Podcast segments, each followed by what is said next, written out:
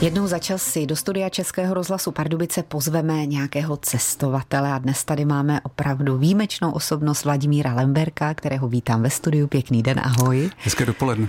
My se známe už 20 let, v podstatě co existuje rozhlas, no je to tak, mm, kulíš očima.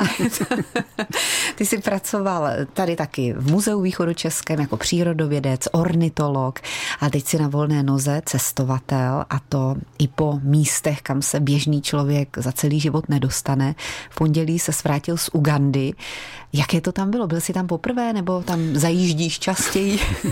no, byl jsem tam vlastně asi po šesté, ale ono se to těžko jako nějak eh, jedním slovem eh, zhodnotí, jaký to bylo. Mm-hmm. Prostě Afrika, ta, ta rovníková je těžká z našeho pohledu, protože člověk je tam konfrontován obrovskou chudobou a zároveň prostě si je vědom té bohatosti, kterou ta země má, že tam je úžasná příroda, jsou tam, jsou tam e, nerostné suroviny, ale ti lidé z toho v podstatě nic nemají. Je to určitě jedna z nejchudších zemí na světě a, a mm, i otrlého člověka to, to dokáže e, dostat do kolen. Mm-hmm.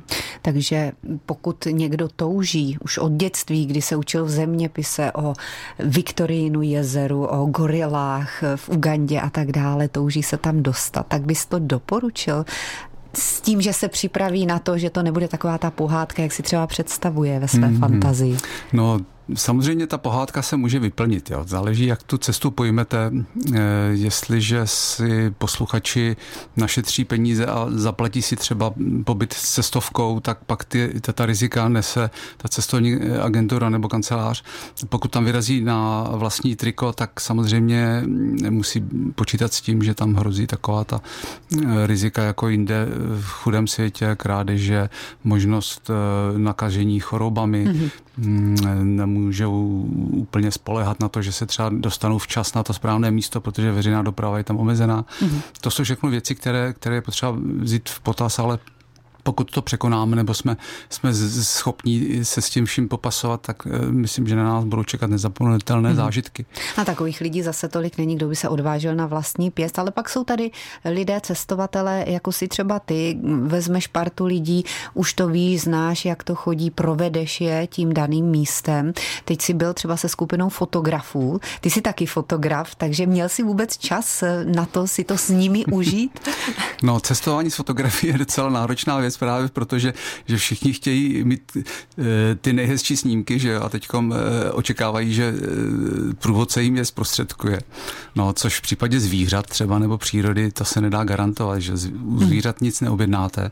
Navíc v případě třeba těch horských goril, o kterých se třeba ještě budeme bavit, tak tam má člověk na setkání s nimi vyčleněn pouze čas 60 minut, jednu hodinu a víc ani minutu, nebo maximálně mm-hmm. prostě třeba pět minut ten rancher vám dá k dobru a během těch 60 eh, minut musíte stihnout za každého počasí vyfotit černé zvíře, gorila je černá, ano. v tmavém pralese, což pro každého fotografa jako to je oříšek. i technický oříšek. Že? A teď ještě, aby se nějak tvářila, aby, abyste byli face to face. Že? Aby se, no ty máš úžasné zážitky, takže k tomu se dostaneme jenom.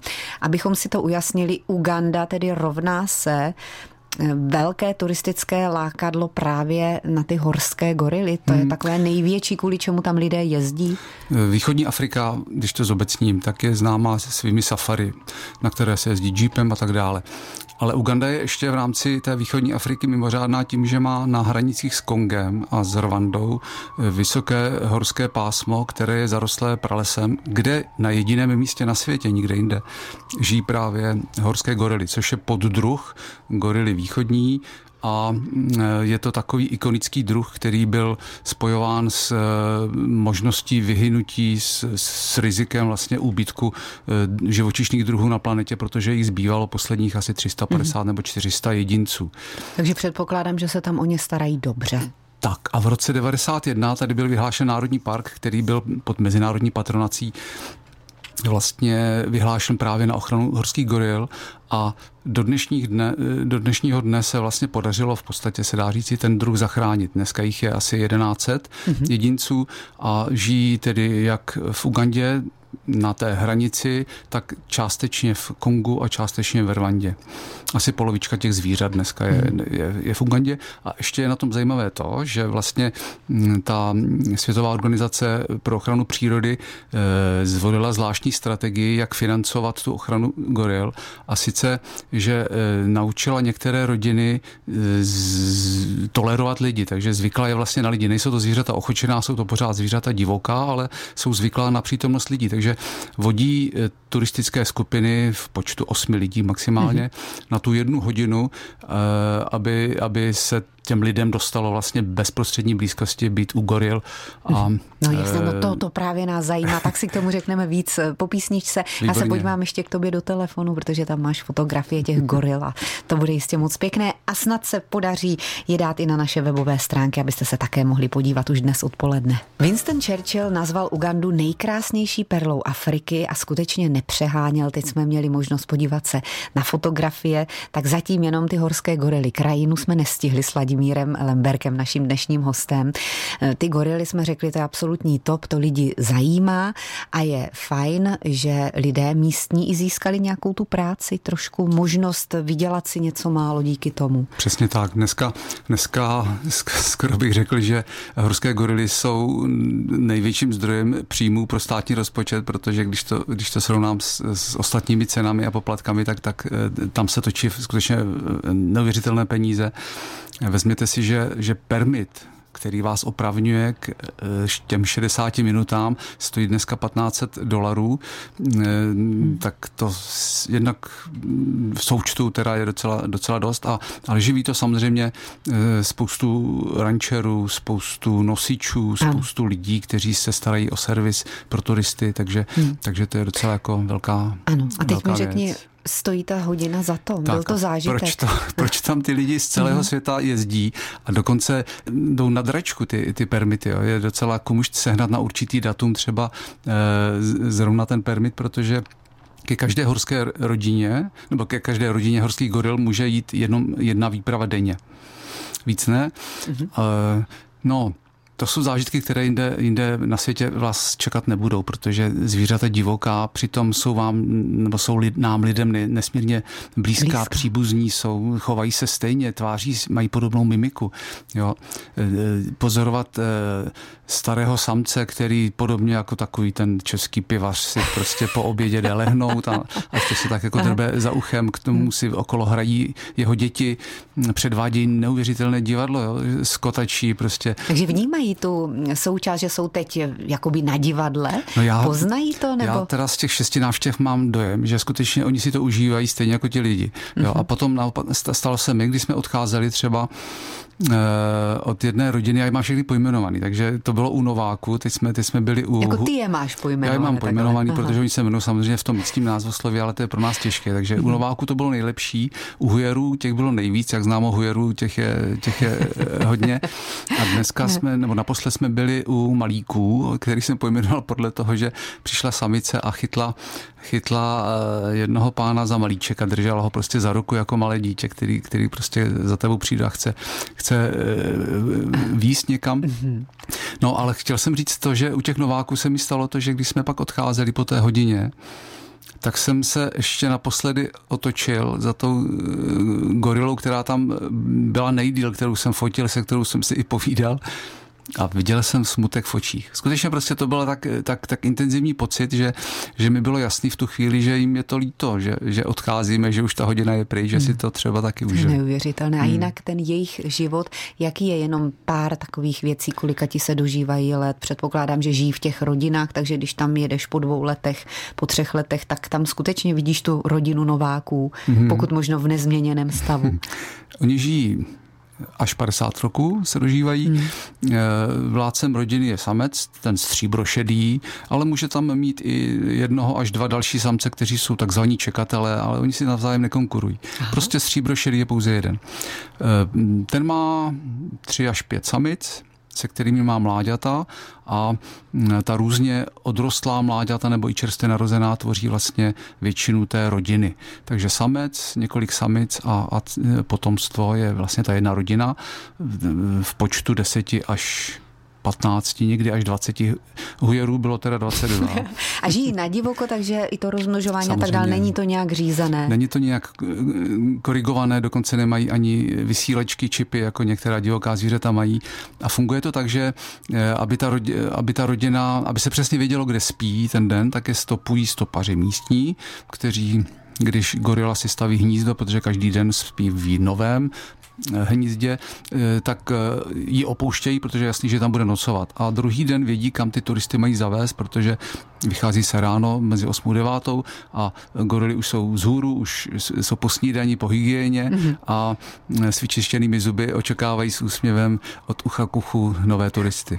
Nacházíme se v rovníkové Africe, v zemi Ugandě, která patří mezi ty nejchudší v Africe, ale turisté tam jezdí a to hlavně za horskými gorilami. Ovšem má to souvislost i s lidmi, to vyhlášení Národního parku s těmi domorodými a k tomu nám určitě více řekne opět Vladimír Lemberg, cestovatel, který má s touto zemí zkušenosti, protože se tam odtud vrátil v pondělí. Tak jak to bylo s tím Národním parkem? Mm, Národní park byl vyhlášen v roce 1991 a v regulích Národního parku je, že v něm nikdo nesmí žít. Ovšem v tom pralese odedávna po tisíce let žili pygmejové eh, kmene Batva a ti byli právě v těch 90. letech násilím vlastně vystěhováni vně, národ, vně prales a oni neuměli vlastně žít, protože neuměli eh, jazyk, neměli si možnost vlastně s těma lidma domluvit, eh, byli zvyklí veškerou obživu získávat z pralesa a najednou byli nuceni orat, hmm. sít, sklízet. Jasně. Jako když utíka zavřeli do toho bytu, že? V tom Přesně filmu, tak. tak něco takového. A ještě navíc vlastně nebyli považováni ani, ani za lidi. Ty, ty, ty ostatní okolní vesničané je často nebrali jako lidi a prostě chovali se k ním úplně neuvěřitelně. Hmm. No, je to taková jako odvrácená, odvrácená strana, strana právě hmm. té, té snahy o ochranu horských goril ale dneska už snad situace se trošku jako zlepšila po těch letech, mm-hmm. i když dneska stále tam prostě potkáváte pygmeje, kteří se narodili v pralese, žili třeba 60 let, pamatuju na setkání s jednou 90 letou babičkou a já jsem si uvědomil, že vlastně dvě třetiny života prožila v pralese a teď najednou, najednou že úplně jiným způsobem života. Co, co se asi odehrává v její mysli. Hmm. Eh, pokud třeba někdo z posluchačů si teď říká, rád bych je tam podpořil, my si tady žijeme, jak se říká, a je to pravda, jako prasata v žitě. I když navzdory hmm. všemu tomu, co teď eh, tady prožíváme, ale podívejme se na tu rovníkovou Afriku, na tu nesmírnou chudobu, která tam je. Chodí nám do schránek různé charitativní dopisy, věnujte na děti z Afriky. Většinou to zahazujeme, říkáme si, rádi bychom, ale víme, jak to dopadá s těmi penězmi. Jak to je ve skutečnosti? Můžeš dát nějaký konkrétní příklad? Hmm, nejlepší je dát na osobní doporučení, protože máš pravdu, že často můžeme být na pochybách, kam ty peníze jdou. Eh, Češi vybudovali pod patronací Charity eh, nemocnici v Ugandě, která byla asi před 15 lety otevřena a po deseti letech provozu byla předána vlastně eh, uganské straně, takže v současné době ji provozují uganděné, uganští lékaři, uganský zdravotnický materiál, personál. Ano. A Češi dělají pouze takovou supervizi a garantují to, že, že ta nebudou peníze, které tam dáme, nebudou zpronevěřeny. Jednoduchá věc, pokud si posluchači najdou na internetu nemocnice Uganda, eh, tak eh, najdou tam možnost, jak přispět mm-hmm. pro informaci nebo pro ilustraci třeba 300 korun dar znamená přibližně týdenní provoz jednoho lůžka na dětském oddělení. Pokud budeme chtět dát víc, tak 1100 korun, to je to nejvíc, co stojí, je týdenní provoz lůžka na chirurgickém oddělení hmm. a tak dále. To eh, nemá smysl Ano, a ty se tam byl podívat a opakovat. mluvil si tam s nimi, jak to uh, funguje? Viděl jsem tu nemocnici, mluvil jsem jenom s jedním člověkem, ale hmm. funguje to, znám i, i člověka, který, eh, doktor Donát, který se podílel na, na vzniku té nemocnice a myslím si, že to je docela taková potřebná věc, protože zdravotnická péče v Ugandě je skutečně na, na tristní úrovni. Ti lidé nemají základní návyky, prostě třeba hmm. získat pitnou vodu pro ně je obrovský problém.